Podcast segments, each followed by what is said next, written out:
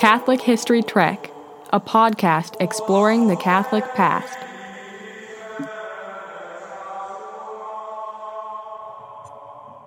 They say there are two things one should never speak of in polite company religion and politics. Well, in this episode of Catholic History Trek, Kevin and I aren't merely sidestepping that rule, we're giving it a full on body slam. As G.K. Chesterton once said, I never discuss anything except religion and politics. There's nothing else to discuss. I think Chesterton has a good point, and to that end, I'd like to introduce this episode by jumping right in to the contentious religious and political issue of withholding the Eucharist from pro abortion, pro Catholic politicians. Per the 1983 Code of Canon Law, in Canon 915, it says, Those obstinately persevering in manifest grave sins are not to be admitted to Holy Communion. And then in Canon 916, it follows up with, A person who is conscious of grave sin is not to receive the body of the Lord without previous sacramental confession. This issue came to a head when Cardinal Joseph Ratzinger who is prefect for the Congregation of the Doctrine of the Faith, provided the Vatican's position on these two canons in a letter sent to Cardinal McCarrick in July of 2004. In this letter, titled Worthiness to Receive Holy Communion General Principles, it was sent in response to the United States Conference of Catholic Bishops' request for Vatican input regarding the then upcoming 2004 November presidential election. In that election were George Bush and a pro-abortion Catholic, John Kerry.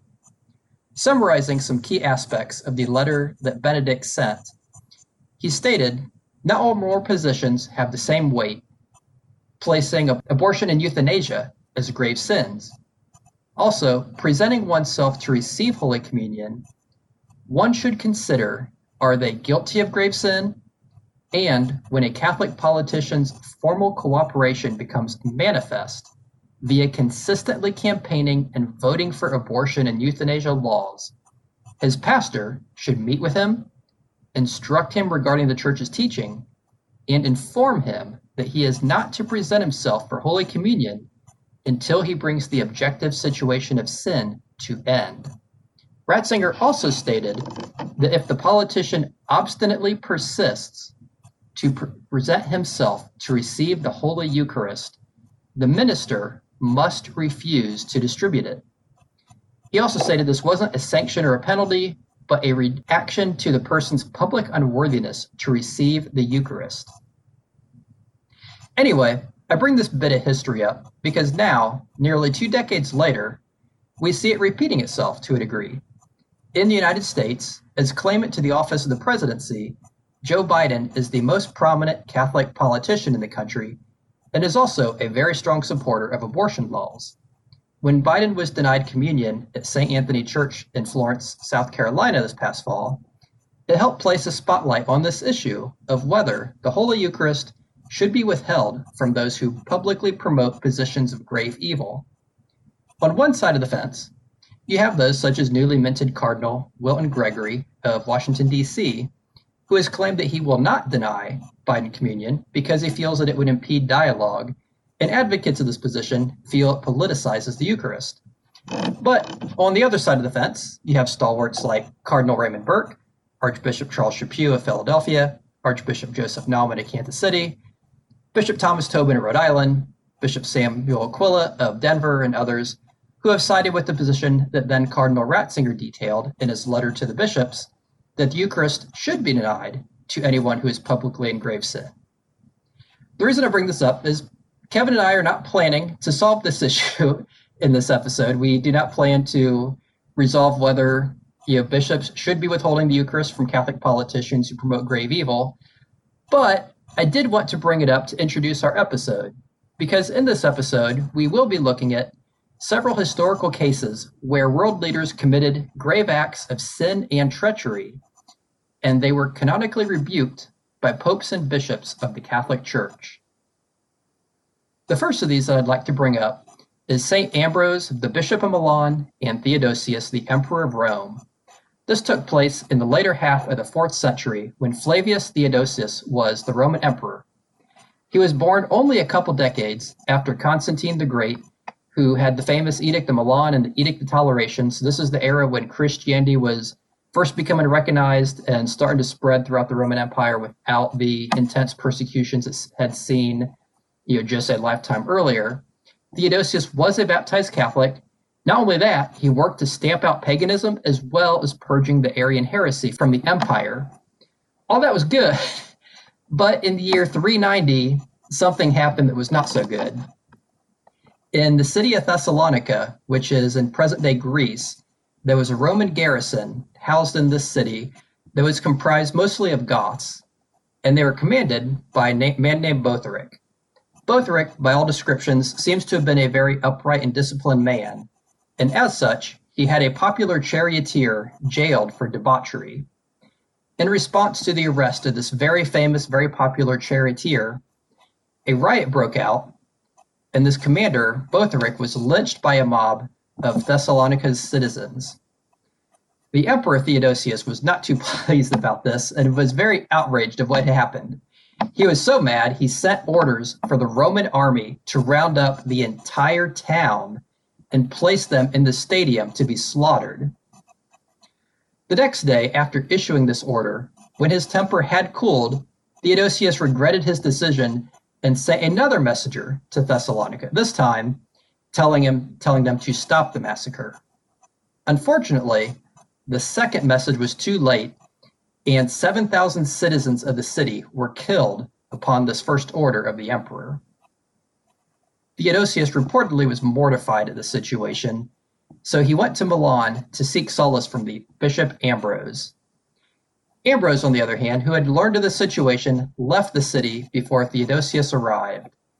And then, at the risk of his own life, or at the risk of retribution from the emperor, who, if you remember just a moment ago, apparently had something of a fiery temper and was not not beyond, you know, calling to for the deaths of thousands of people.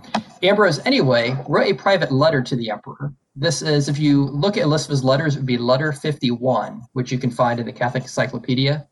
In this letter, he called for public repentance of the emperor and refused him to the holy sacrifice of the Mass until such public repentance had occurred. Reading this letter, Ambrose commends their friendship. He also commends the emperor's zeal for the faith. He explains why he did not meet the emperor when the emperor came to Milan to see him. He provides details of King David and other patriarchs who had repented for their sins by way of sacrifice. And then he asked the emperor to basically do the same thing, to put away his sins through penitence, which would be a sacrifice. And then, since the Lord only forgives those who repent, that is what he wanted the emperor to do. And he also stated he would not offer the sacrifice of the Mass if the emperor was present. So essentially, he was withholding the Eucharist and calling the emperor to public repentance. And this is where Theodosius basically earns his name, which means given by God. And he sets himself apart from some of these other secular rulers, which Kevin and I will be discussing in this episode. Theodosius went to the Cathedral Milan and brought his whole entourage. Ambrose agreed to meet him there, and the emperor walked into the door of the cathedral, shed his royal robes, shed his insignia, and bowed down in public penance.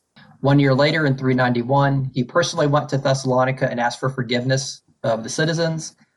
And Theodosius, who died in 395, provide an example that even as the most powerful man in the world, the, the emperor of the Roman Empire, he recognized that ultimately he was subject to God and therefore submitted himself to God's servant, the Bishop Ambrose.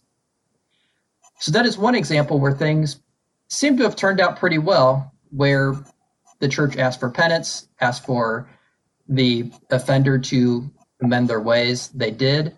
And I will now turn it over to Kevin, who will be speaking about some folks named Henry who may have had slightly different results. Well, that's right, Scott. Uh, parallel in some ways, different in other ways. Our next episode, which takes us not far from where you were with the Ambrose and Theodosius story, still in northern Italy. This, the castle of Canossa, and our principal protagonist, Pope Gregory VII and King Henry IV of Germany. Canossa Castle is now just a ruins on a hill in north central Italy, but at the time, we're talking about the 11th century, It was the stronghold of Matilda of Tuscany, who ruled the region. And Pope Gregory VII, the pope at the time, whose name was Hildebrand, was one of the most consequential popes in history. He enacted a series of reforms which were in part intended to restore to the church its independence and supremacy in spiritual matters against the encroachment of increasingly powerful European monarchs. So, the story you just related, Scott, this conflict between Ambrose and Theodosius, you might see as the beginning of the rise of the church as a political power or as an authority in Europe. As the Roman Empire is waning, the power of the church is waxing. Now, in the Middle Ages, the power of the church is at its apex.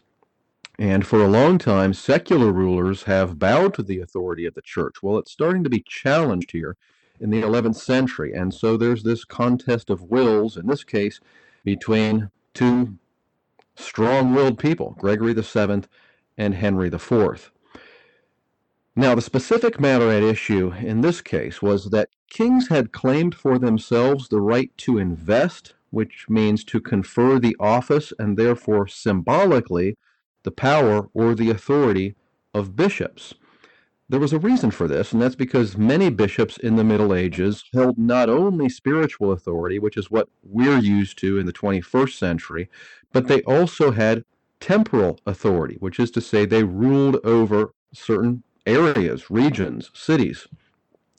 And so there was some rationale for kings claiming the right to invest bishops with this authority.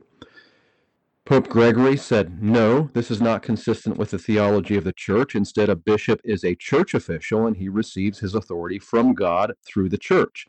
So, this conflict between bishops and kings, between popes and kings, became known as the investiture controversy. It lasted for uh, more than a century and it involved a lot of related issues. But this particular episode at Canossa was kind of where the matter came to a head. So, King Henry IV of Germany, who was trying to hold together the Holy Roman Empire, refused to concede this point to Gregory. He refused to concede that the king did not have the power to invest bishops. And so, in February of 1076, Pope Gregory VII excommunicated the King of Germany. Now, this generated problems for Henry because it gave the various princes of the Holy Roman Empire even more justification for withholding their allegiance from Henry as he was trying to hold the empire together. So, with this pressure, Henry decided reconciliation is necessary, and so in the deep of winter in 1077, he traipsed through the snow to the castle of Canossa. That's where Gregory was sheltering. He stood for three days outside the castle begging the Pope's forgiveness. Finally, Gregory relented. He welcomed him and lifted the excommunication. That was in January of 1077. Sounds like a happily ever after ending, but unfortunately it wasn't. It wasn't the end of the conflict between the king and the pope. They continued to quarrel. There was another excommunication. Henry was actually crowned as emperor, emperor of the Holy Roman Empire, by an anti pope in Rome in 1084 eventually there would be a compromise between the Pope and the Emperor, but it wouldn't happen until Henry and Gregory were both off the stage. It would be done by their successors. It would take place at the Concord in the Concordat of Worms in 1122. That's spelled like worms in English.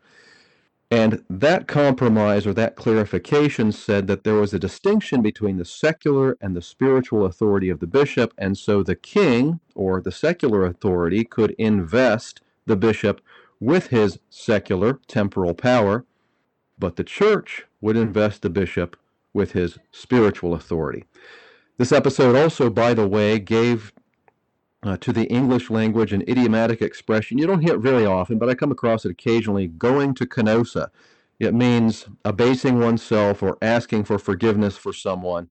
Uh, when you've done something wrong, you go to Canossa. About a hundred years after Canossa, another King Henry was involved in another conflict with the church. This is one Scott and I have talked about from a slightly different perspective in an earlier podcast, the Camino and Canterbury podcast on pilgrimage sites. This one involves the conflict between Archbishop Thomas Becket St. Thomas Becket, and King Henry II of England. Becket had served as Henry's chancellor, that's the highest office in the realm next to the king. He was his good friend. But then Becket became archbishop in 1162, the Archbishop of Canterbury, the primary see in England. And almost from the beginning, he was in conflict with the King of England. The primary source of that conflict, the Constitutions of Clarendon. This was a set of legislative reforms that Henry was pushing he proposed them in 1164. It involved a lot of complicated matters, but the main point of contention was whether clergy would be subject to civil royal courts or to ecclesiastical courts. The tradition in England was that the clergy were not subject to trial or to penalties imposed by secular courts, but instead they would be tried by church courts. And this helped to preserve the independence of the church over and against the secular authority. Now, Henry ostensibly wanted more severe punishment for genuinely criminal clerics. So that was a that was a genuine issue at the time was crimes committed by clerics and their punishment. But Thomas Becket, who knew Henry very well, had known him for years, perceived a more sinister motive. He thought Henry was trying to chip away at the power of the church in the cause of increasing the power of the state. Well, it wouldn't be the first or the last time that a monarch attempted to do that. Pope Alexander III took Becket's side. Becket refused to give in. Henry forced the issue. Becket was compelled to flee England. He spent six years in exile, returned in 1170 after he reached an agreement with Henry. It appeared that the two could come to a compromise. But less than a month after arriving in England, Thomas Becket and Henry II were again at loggerheads over related matters, in particular the excommunication of bishops who had supported Henry's position. Now, at some point while this feud was going on, Henry is alleged to have said, we don't know exactly what he said or if he said it, but his knights got the message anyway. The question, will no one rid me of this troublesome priest? And four of his knights interpreted this as a request to get rid of the Archbishop of Canterbury they went to the cathedral on December 29th of 1170. They killed Thomas Becket in his cathedral. He immediately became a hero to the Catholic people of England. He was canonized by the Pope less than three years after his death. He was buried beneath Canterbury Cathedral. It became a popular pilgrimage site. That's what we talked about in the previous podcast. Henry, for his part, well, the people of England blamed him for the death of their archbishop, and he came to a point where he was compelled to do public penance at the tomb of Thomas Becket. So, somewhat like the situation with Ambrose, it appeared that the church had the upper hand in this controversy in the end, even though Thomas Becket lost his life in the course of it. The next conflict we're going to be highlighting between church and state, between pope and monarch, keeps us in England. Scott's going to cover this one. Yes, the next controversy is between Pope Pius V and Elizabeth, the Queen of England. So, to give a little background, these are two very different, very different people. So, Pius V was a 16th century pope who reigned for about six years from 1566 to 1572. He was born to a poor family in northern Italy. He entered the Dominicans. He became a, he was ordained a priest. He taught theology, philosophy. He eventually became a master of the novices. He was prior of several houses. And in that role, he was always striving to develop monastic virtues. Basically, you know, very holy disciple of personal fasting, penance, long meditation, prayer, uh, you know, everything you kind of picture when you kind of picture the ideal Dominican, the ideal religious. This is what he was pursuing. Uh, he zealously served the church as a inquisitor and ultimately named the Inquisitor General for all of Christendom. In 1566, he was elected Pope, took the name Pope Pius V. But as Pope, he was very different from his predecessors because those descriptions I mentioned about him when he became a Dominican, he retained those. He retained his ascetic way of life, practicing the virtues he had lived as a monk and a bishop, frequently made visits to the Blessed Sacrament, gave alms to the poor, visited hospitals, was known to wash the feet of the poor, embrace lepers, and as the pontiff, he sought many reforms for the betterment or the sanctity of the church. He updated the Roman Missal through the Apostolic Constitution Quo Primum. He confirmed the usus antiquior of the liturgy for the Council of Trent, which was but was uh, what we know today as the Tridentine Mass, which is the mass that was essentially unchanged from his time until the changes Paul VI incorporated in the 20th century with the Novus Ordo Missae. Uh, the Council of Trent's Catechism was also published as under, during Pius V. He implemented the reforms of the Council of Trent. He strongly opposed nepotism and simony. He banished luxury from the papal court, reformed indulgences, uh, supported missions in the New World, worked with his friend Charles Borromeo to reform the clergy, asked priests live celibate, chaste, holy lives, which wasn't very common back then, and also obliged the bishops to reside in their diocese and visit their visit their parishes. And as Kevin mentioned previously with the issue with lay investiture, these bishops weren't always focused on, you know, the sanctity, you know, saving souls. They had uh, property estates. There were other things they were focused on, and Pius V wanted to make sure that bishops and priests were doing what we you know, today picture bishops and priests should be doing. He also urged cardinals to live lives of simplicity. He suppressed a religious order in Milan that tried to kill Charles Borromeo because of these changes that they did not like. Uh, he also ordered religious to live according to the vows that they took. And not only that, I mean, this is all church stuff. He also, now that he was the head of Rome, uh, you know, the, this area, you know, the Pope was also a secular ruler. He and he brought about a lot of changes in the Roman laws. He introduced harsh penalties for Sunday desecration and profanity, very harsh penalties, sometimes as bad as like life imprisonment for adultery uh, banished prostitutes from much of the city. He forbid horse racing in St. Peter's Square, which I'm kind of surprised they had that anyway, but forbid it. Uh, he condemned bullfighting and similar activities as cruel and baseless spectacles of the devil and not of man. He's also the pope who we know of from the Battle of Lepanto, and I think that deserves its own podcast, like we did for the Battle of Vienna. So I won't say too much about that, other than in that battle, he asked for prayer. As you hopefully gather from this, he was a very pious man, very focused on prayer. He sought prayers from the whole church to overcome the incursions of the Ottoman Turks, which led to the victory of the Christians, not to, uh, I guess, give away the ending of a future podcast, hopefully, um, which led to the Feast of Our Lady of Victory.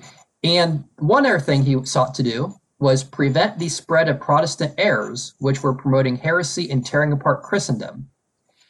So that is Pius V.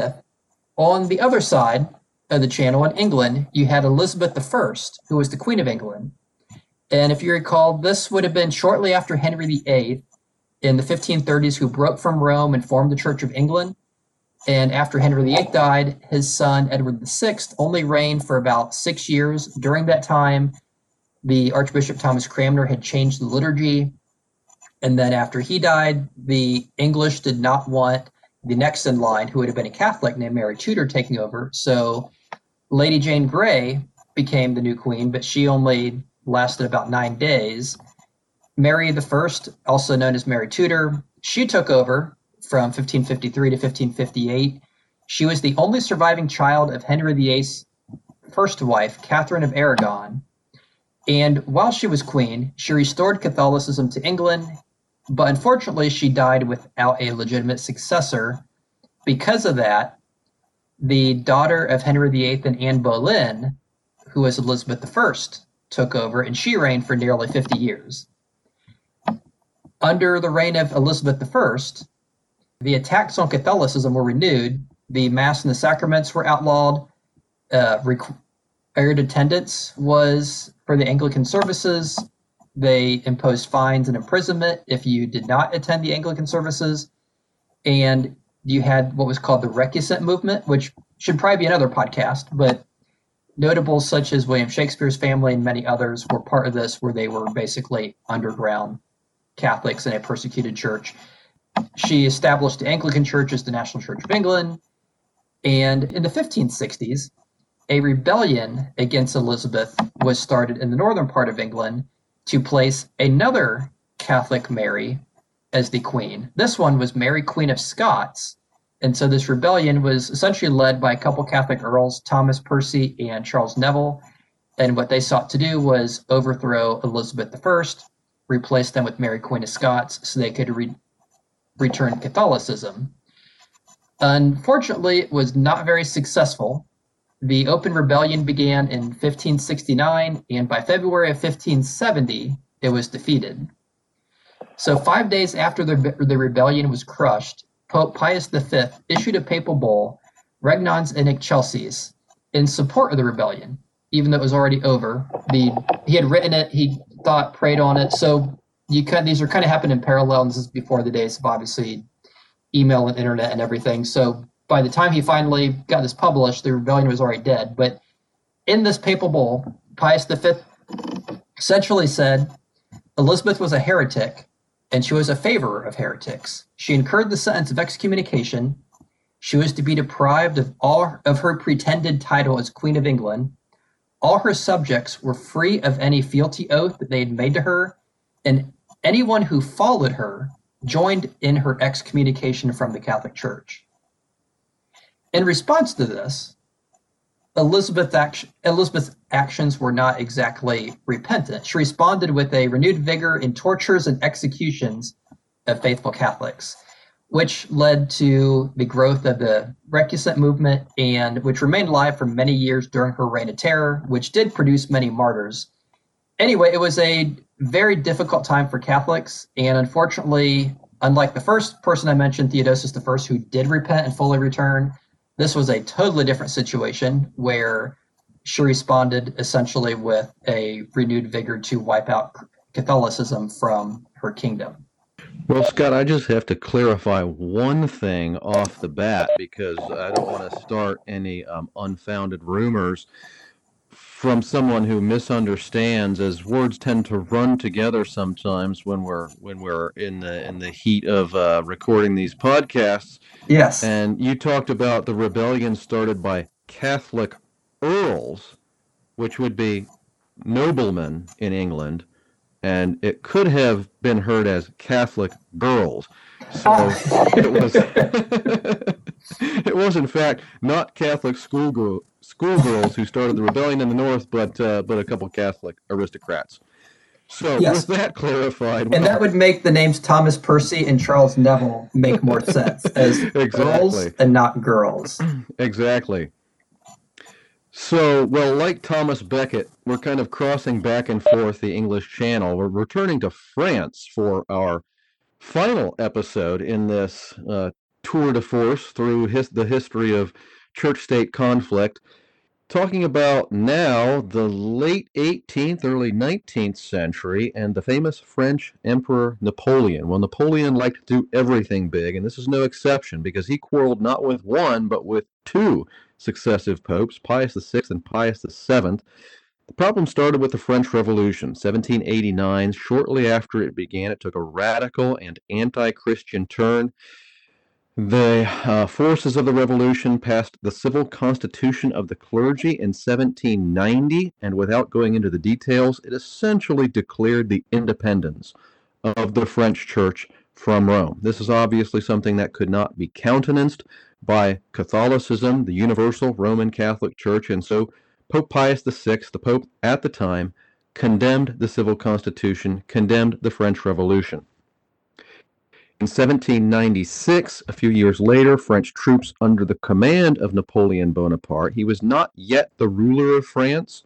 Uh, this force invaded Italy and seized the Papal States. Pius refused to concede, refused to abdicate his position as head of the Papal States, and so he was taken prisoner by the French, removed from Italy to France. He died there, died in exile in France in 1799. His successor, Pius VII, was elected shortly thereafter. He took the same line that Pius VI had. By that time, Napoleon was in control of the French Empire, and he recognized the prudence of coming to peace with the church. The majority of the French people were still Catholic of one variety or another. Catholicism was still the dominant religion in Europe. And the Pope still had the respect of many secular rulers and still had some secular power himself. And so Napoleon thought it was wise to reach some kind of agreement with the Pope and with the Catholic Church. So the Vatican and the nation of France signed the Concordat of 1801, which was a compromise. The Church conceded some ground to the French state, but it also restored essential functions to the Catholic Church in France and, and preserved inviolate the, the most important of the prerogatives of the Church. Napoleon, however, as dictators are wont to do, started violating the provisions of the Concordat almost immediately, and so the tension with the Church and with the Pope specifically continued to increase. In 1809, France again invaded Italy, again seized the Papal States.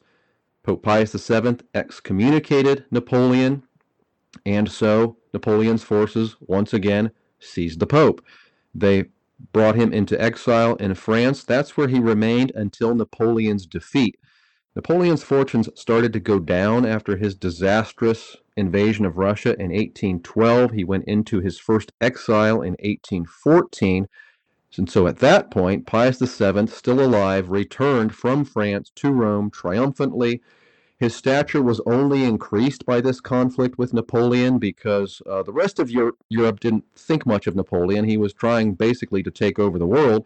And so the fact that the Pope stood up to him uh, was a mark in his favor. And this really marks the beginning of a rise in uh, respect for and the stature of the papacy in the modern period. Pope Pius VII died in Rome in peace in 1823. He actually outlived Napoleon by two years. Napoleon died in exile on the island of St. Helena. He did reconcile with the Catholic Church shortly before his death. So, these just a few of the many, many episodes in the history of conflict between church and state, as Scott so skillfully laid out in the opening. This has very contemporary relevance.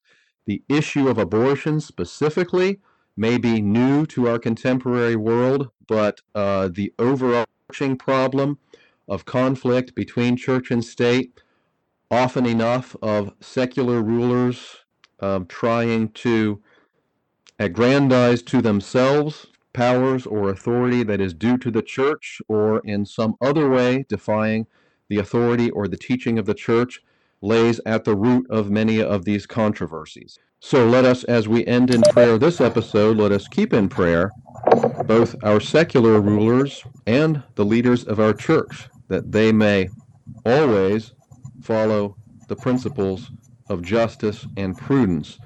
Gloria Patri et Filio et Spiritui Sancto. Sicut erat in principio et nunc et semper, et in saecula saeculorum. Amen. Amen. Thank you for listening to Catholic History Trek. You can reach us at CatholicHistoryTrek at gmail.com.